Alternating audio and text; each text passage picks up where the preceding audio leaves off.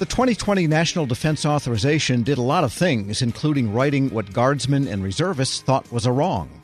That had to do with credit toward their early retirement pay.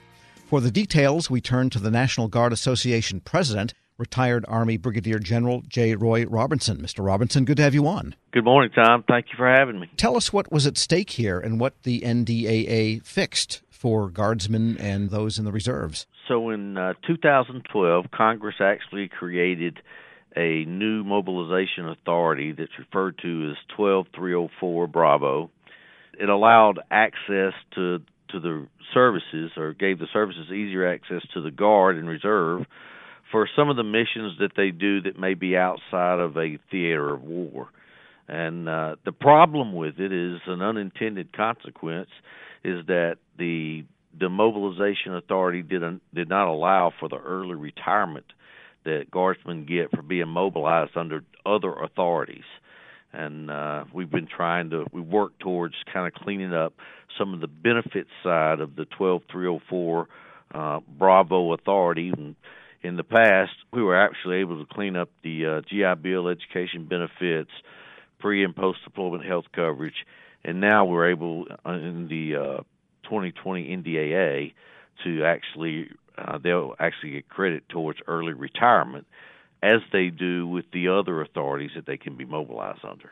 And just give us a sense of the types of things they would be called on to do, as you mentioned, outside the theater of war under 12304 Bravo. So they could be sent to Bosnia, they could be sent to um, the Horn of Africa, they could be sent to other places like the Sinai, where there's been peacekeeping missions for extended periods of time. Uh, they could actually be deployed uh, stateside in response to a, a federal requirement under 12304 Bravo. And what's your sense of how many times this happened, and do we have any idea of how many guardsmen and reservists might have been affected? I don't know what the number is. You know, initially when the authority was originally established, it was scarcely used. Uh, as the services got more comfortable with it, they began to use it more routinely. So there's numbers of both service members throughout our formations that have been affected. They've maybe they've gone down to Central America. They've done some of the humanitarian missions. They've responded to crises overseas. And the thing that's significant is that they may be actually working with active duty counterparts doing the same job in the same place, but because they're under this specific authority, they didn't get the same benefits to include the early, the uh, early retirement pay and some of the education benefits.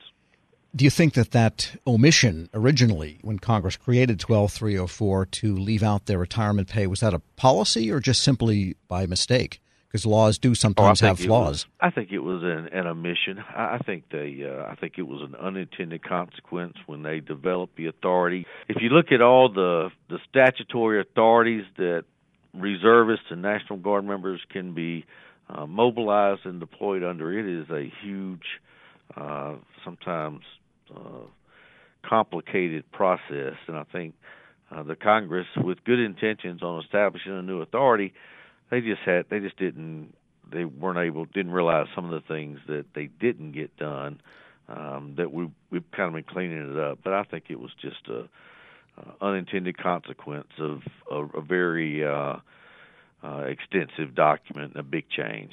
We're speaking with retired Army Brigadier General J. Roy Robinson, president of the National Guard Association of the United States.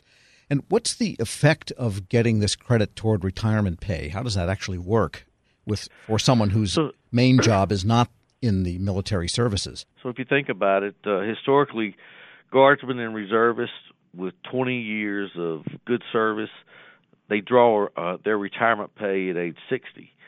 Well, in uh, 2008, Congress passed a law based on the utilization of the Guard and Reserve and the time that uh, some of our soldiers and airmen were spending away from their job and their home. And basically, what it did is it enabled them to receive their retirement pay three months earlier for every 90 days that they are mobilized prior to age 60. So as they accumulate those 90 day blocks, then they move back from age 60 on the date that they will actually be eligible to draw their retirement. Some as early as 59, 58, some cases even even less. What is your sense of the trends in how much they are deployed in the last 10, 15 years? Because it seems like more and more. You know, I think it's uh, it's the world we live in. Um, I think the services understand, both the Army and the Air Force, that uh, there's no way that they can meet the requirements of the uh, uh, National Defense Strategy and do the things that uh, the country is asking of them without leaning heavily on on the members of the National Guard and Reserve.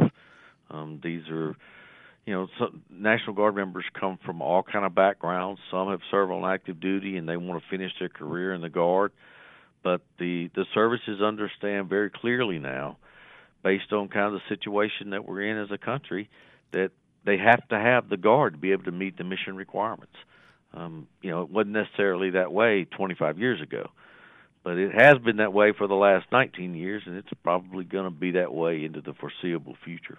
And looking ahead to 2020 and 2021, anything else on your agenda that you feel Congress can address with respect to the guardsmen and reservists? You know, we, we want to continue to we want to continue to talk to the Congress about the idea that without regard to the service component that a member serves in, their benefits should be similar. They should be the same.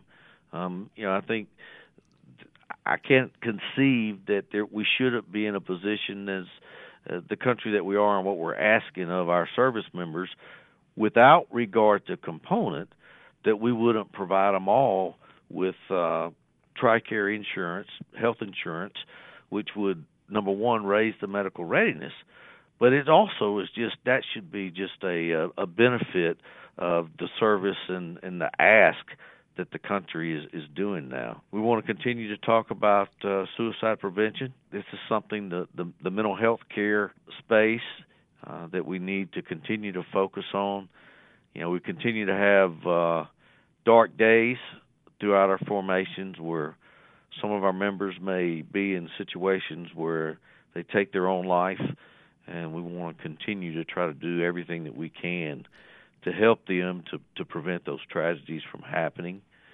Um, there's some things coming in terms of, you know, I think if uh, if some of our civilian employers support our service members for multiple deployments, you know, I can envision that eventually it would be a good thing to offer them some tax benefits to where if uh, if an employer has a, a service member who's away for you know six months that they get a certain level of tax benefit for supporting that service member and allowing him to go off and serve the country.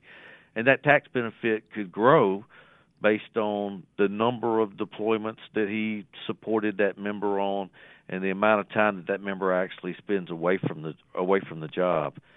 You know, if you think about it, uh, it's it's been pretty tough. I mean, small businesses really supported the National Guard and what we've required of them and if you if we were able at some point in time to offer TRICARE as a full-time medical benefit to all service members, and then we were able to offer the employers who support us and everything that we do with some tax incentives, you know, it may get to the point to where some of the small businesses are, are actually seeking the employment of some of our, our National Guard members.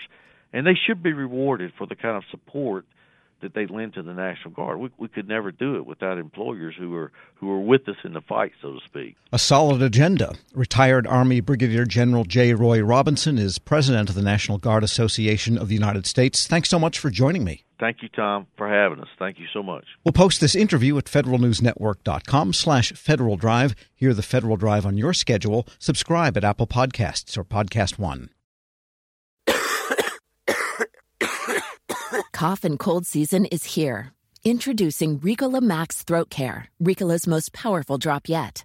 It's the best of Swiss nature wrapped around a powerful liquid menthol center for maximum relief from your worst cough and sore throat. Maximum nature for maximum relief. Try the new Ricola Max now, available in the cold and cough aisle. Ricola. It's in our nature.